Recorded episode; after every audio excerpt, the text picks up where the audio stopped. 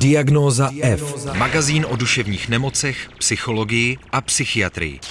Diagnoza F se věnuje tématům blízkým duševnímu zdraví. Kde máme svoje vlastní hranice? Kdy a proč je překračujeme a jaký dopad to může mít třeba na náš život a taky i duševní zdraví? O hranicích, více těch našich osobních, ale možná i těch vnějších, si dnes budu povídat s mým milým hostem, psychiatrem, psychoterapeutem, adiktologem, panem docentem Kamilem Kalinou. Dobrý den. Dobrý den, Adélo, vám i posluchačům. Kamila, kdy se v životě poprvé potkáváme s hranicemi? To je hodně zajímavá otázka a jdeme docela, jdeme docela do ostra. Teď nevím, kde úplně je ten začátek, ale v každém případě, pokud se malému dítěti narodí sourozenec, tak je to první zásadní téma, kdy se vynořuje otázka hranic ve smyslu, co je můj prostor, co je jeho prostor, co v matčině obětí zůstává pro mě a co je vyhraženo jenom jemu. Takže myslím si, že ty hranice jsou formovány od raného dětství. Teď mě samozřejmě napadá, že ještě předtím, než se případně eh, narodí mladší sourozenec, což je můj případ, protože mě se žádný mladší sourozenec nenarodil, tak eh, vznikají hranice při takzvané eh, éře eh, znovu zbližování podle Margarety Malerové, kdy se matka oddálí od dítěte nebo dítě od matky a zase přijde a dítě si zvyká na to, že ono samo ani matka nezanikne, když jsou chvíli od sebe oddáleni. Takže tam se začíná formovat hranice toho, čemu později říkáme já a e, které nás vlastně jako provází i v určitém rozšířeném smyslu jako teritorium, jako území. E, řidiči velmi dobře vědí, o čem mluvím, protože povrch karosery jejich auta je určitou rozšířenou hranicí jejich já. Všichni to poznáváme, když s někým bydlíme nebo když s někým začneme bydlet, jak se tam vytvářejí ty teritoriální záměry a srážky na těch teritoriálních hranicích. Takže to všechno se for, začíná formovat velmi brzy a téma hranic se vlastně táhne celým naším životem. Přemýšlím, jakou roli v tom hraje výchova.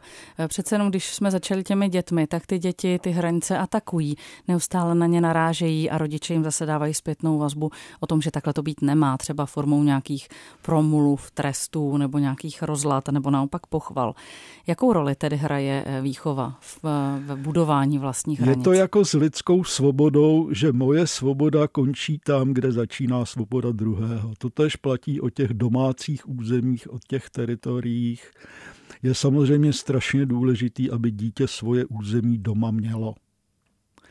Nejen, řekněme, imaginární hm, v matčině lásce, ale i to skutečný, jako kam si dávám hračky, kam si sedám a choulím se, když je mě, když je mě eh, teskno na duši ale eh, expanze do území toho druhého, ať už je to rodič nebo sourozenec, tak tam by mělo být řečeno až sem a dál už ne, protože také tím vymezením, takzvaným otcovským containmentem, se vytvářejí hranice. A já si myslím, že třeba mnoho mých klientů a pacientů strašně trpí tím, a možná hm, je to generační problém, že tam chybějí ty otcovské vzory a vůbec jako otcové, kteří dokážou žít to říct, až sem a dál už ne. A řeknou to láskyplně, řeknou to bez eh, agrese vůči tomu, vůči tomu dítěti. A eh, to je eh, taková komponenta rodičovské výchovy, která se velmi, velmi nesnadno nahrazuje a která, když chybí, tak prostě jsou to takové ty, ty neohraničené existence, které Eh, ale eh, sami životem jen tak těkají a vlastně nejsou nikde doma a nikde nekotví ani sami v sobě. Matka tohle nedokáže nahradit? Vy myslíte matky samoživitelky, to je právě ten obrovský problém žen bez mužského protějšku, eh, že oni to všechno nestíhají. Oni nestíhají být tou náručí i tím, kdo říká, až sem, až, až dál už ne. Pokud to stíhají, tak jsou to obdivuhodné bytosti a ty děti jsou samozřejmě dobrý a šťastný. taky neznamená, že úplná rodina stihne všechno a zabezpečí všechno. Ale mluvíme, mluvíme velmi obecně. Ta, ta, ta role jsem matka i otec, ta je hodně obtížná a málo kdy se podaří to zvládnout. Spíš mám zkušenost, ale to je zkušenost od mých, od mých pacientů a klientů, že ta osamělá matka je eh, spíš nakloněná tomu eh, dávat ty hranice, než pečovat. Jak to vypadá, když člověk eh, nemá to vědomí těch vlastních hranic? Vy jste říkal, že tak jako těká tím životem. Jak to v praxi vypadá?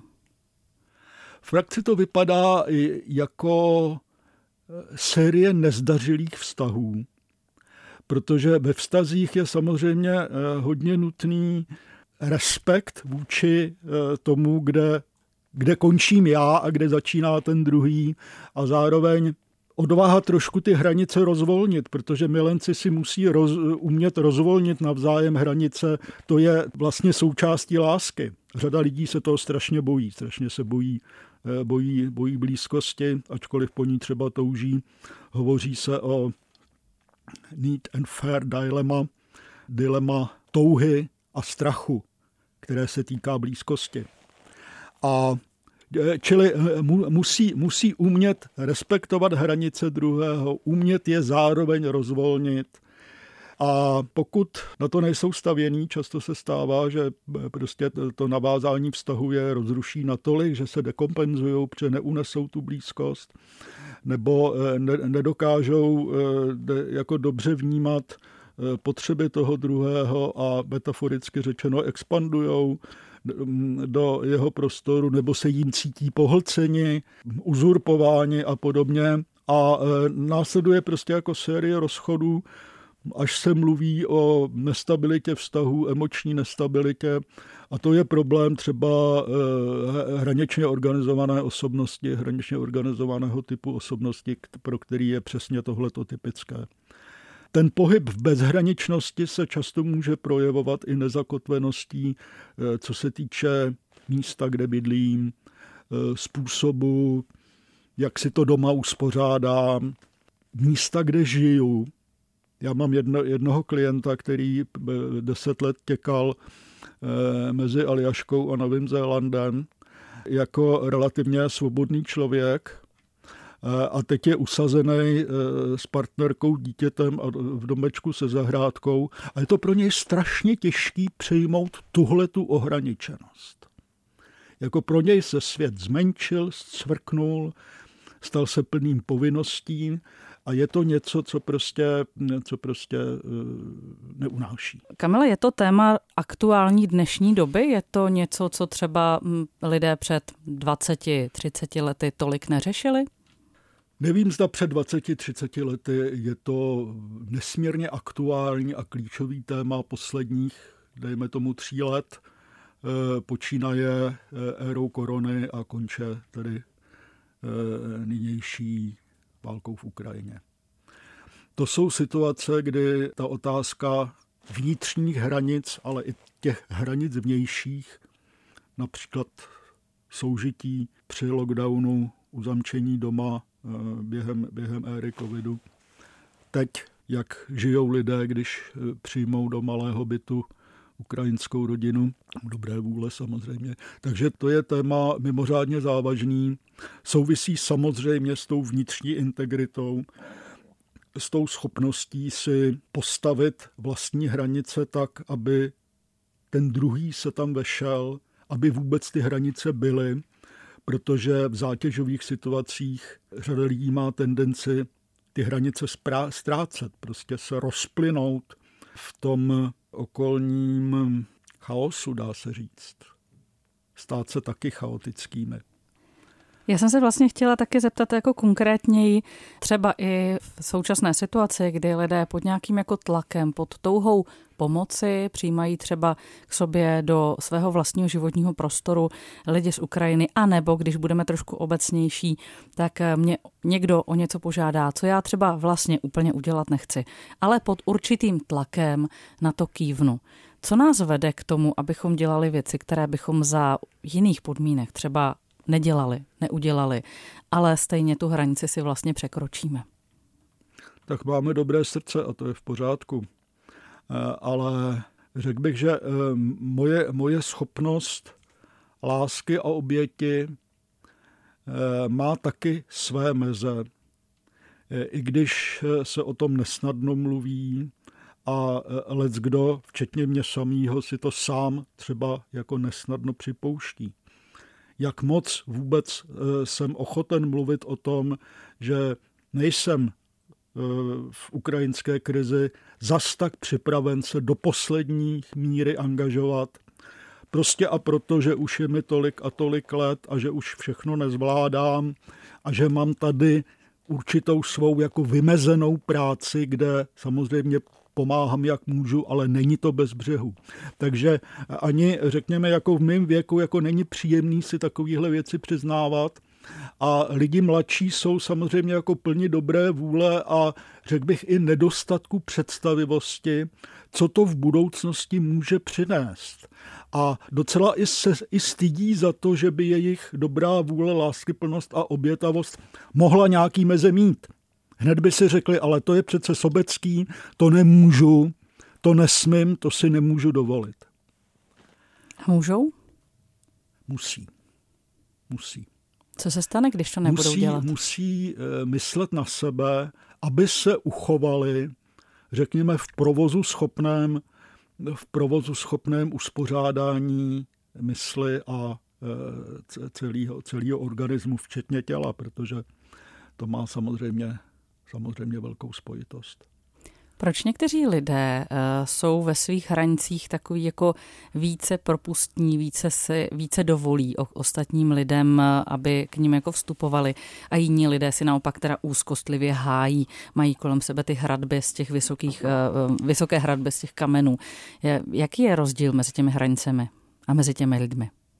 Velmi často je to úroveň prostě osobnostní zralosti.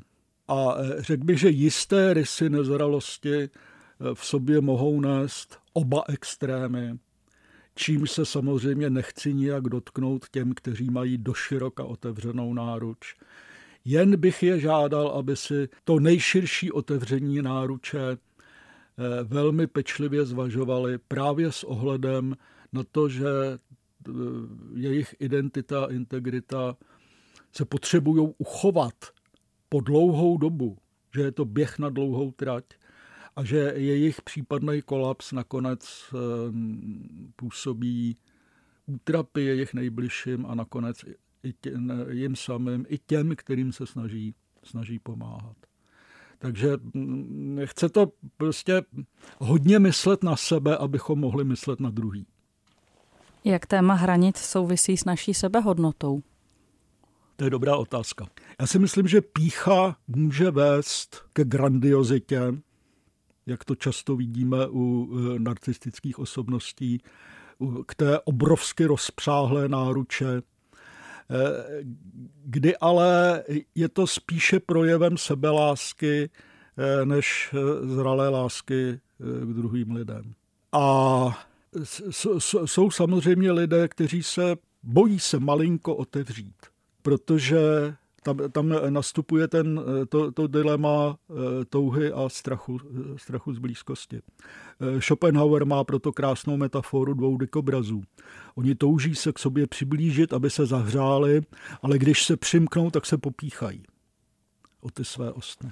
Takže tohle to je zapotřebí mít na mysli a jsou skutečně lidé, kteří se bojí, že se od druhého popíchají a tak si staví hradbičky a, a někdy, někdy e, velké hradby, za které sami nemůžou vyhlédnout a je jim tam těsno. Kamila, jak se s hranicemi zachází v terapii? To je dobrá otázka. E, v mý klientele vlastně po celou dobu těch 52 let mý profesionální dráhy se ocitají lidé, kteří nějakým způsobem s hranicemi mají více či méně závažnější problémy. A u, už na začátku mě moji starší kolegové, já potom dál jsem předával, že člověk si musí zachovat své vlastní hranice, aby byly eh, jasné, pevné a přitom pružné, jo, abychom tam toho druhého mohli pustit bez rizika, že se v něm sami utopíme což třeba v případě hraničních nebo dokonce psychotických pacientů se opravdu jako lidem docela dobře může stát, že jsou pohlceni světem toho druhého, utopeni v něm, nebo je jeho emoce převálcují. Takže eh, terapeut, který si s, s takovými závaženými poruchami eh, chce eh, zahrávat, tak musí především jako pečovat sám o sebe, o své vlastní hranice. A taky být odolný vůči testování protože to je přirozené, že naši klienti takzvaně zlobí a zkoušej, kam mohou dál do našeho imaginárního území. Zda tím, že budou, dejme tomu, projevovat, projevovat to či ono, budou i takto přijati. Za přece jenom tam mm, ta e, naše schopnost je přijímat i s jejich zvláštnostmi a často bizarnostmi je pro ně připravená. Takže to testování často, často e, trvá jako docela dlouho a často jsme z toho a jsou z toho terapeuti docela, docela jako vykolejení. A to je ještě druhá věc, co patří k tomu pečování sami o sebe, je supervize. Supervize, protože eh, bez systematické supervize pravděpodobně s takovými eh, vážnějšími psychickými poruchami eh, není možný, není možný pracovat. My jsme na začátku dnešního povídání mluvili o tom, že se těm hranicím učíme v dětství, ale předpokládám, že se učíme i v průběhu eh, života. Učíme se v průběhu života. Já myslím, že už eh, školka, do které jsem pravda nechodil, ale rozhodně, eh, rozhodně první stupeň základky je škola gramotnosti, co se týče hranic mezi lidmi. Takže tam se opravdu jako učíme tu abecedu. Je teď třeba zajímavý, co eh, vydáme v televizi, jak eh, čeští žáci základky eh, si znovu nastavují vzájemné hranice, když jim do třídy přijde několik, několik žáků z Ukrajiny, protože to je opravdu jako vysoká škola Eh, gramotnosti, gramotnosti hranic. Je to strašně zajímavý a myslím si, že až do jisté míry, kdyby třeba ta třída jako úplně ztratila schopnost fungování, tak je to pro ty, pro ty děti strašně užitečné. A ještě mě napadá, jak se dá na hranice nahlížet. Zatím se bavíme víc v té individuální rovině, ale co třeba v nějaké kolektivní rodině, rovině? Existuje třeba nějaké jako kolektivní vnímání nějakých hranic, jak by to mělo být, nebo jak to cítíme? Rozhodně to existuje v rodině, eh, kdy, eh, jak jsem říkal na začátku, že dítě potřebuje mít doma nějaké, nějaké svoje teritorium, svoje území, ale zároveň, že i, ti ostatní to potřebují, takže vlastně rodina je takovým prostředím, eh, primárním prostředím vytváření, vytváření hranic. Škola je škola, ale rodina je to, eh, to primární přirozený prostředí, kde jako, jako často vidíme jako různý, různý problémy. Třeba jsou rodiny, kde dveře musí být neustále otevřený a e, kde se neťuká na dveře, byť i dospívajícího člověka, když k němu e, e, jdeme přijít. To znamená určitý nerespekt toho soukromí, nebo jsou rodiny, kde hm, zavřené dveře znamenají někdo trpí, anebo se strašně zlobí. Takže to jsou takové jako jemné niance, kdy se opravdu v tom rodinném prostředí, v rodinném bytě. My jsme kdysi s jedním kolegou dělali průzkumy, jak bydlí rodiny eh, našich pacientů, což bylo strašně zajímavé. A tam tedy je, je, je možný jako lecos, lecos eh, tak, taky zjistit, pokud to, pokud to zjišťovat chceme. Já jsem ještě chtěl podotknout k tomu, jak se učíme té gramotnosti hranic. Vy, vy sama dobře víte, protože jste to se mnou prodělala, jak důležitý pro odborného pracovníka je psychoterapeutický výcvik. Pořád na to vzpomínám. Já na to taky pořád myslím a pořád, pořád v tom, v tom se angažuju, protože často to, to není úplně nebolestné, ale je to opravdu taková univerzita té gramotnosti, gramotnosti vlastních hranic a hranic druhého. A tam myslím, že hm, v lidské skupině a i v tom větším společenství, jako je výcviková nebo terapeutická komunita, jste se ptala hranice ve větším společenstvím, tak tam je to jasně vidět, jak na mapě. Eh, jak eh, se eh, ustavují hranice mezi jednotlivými lidmi. Na začátku opravdu v tom, v tom dilematu přeju si být blízko, ale bojím se být blízko. Až konečně k jakému si vědomí že jsem respektovaný mezi druhými respektovanými a v ten moment ten výcvik končí a já jdu do světa, takže to si pak jako musím dál poradit. Na závěr si dovolím osobní otázku. Jak byste popsal vaše vlastní hranice?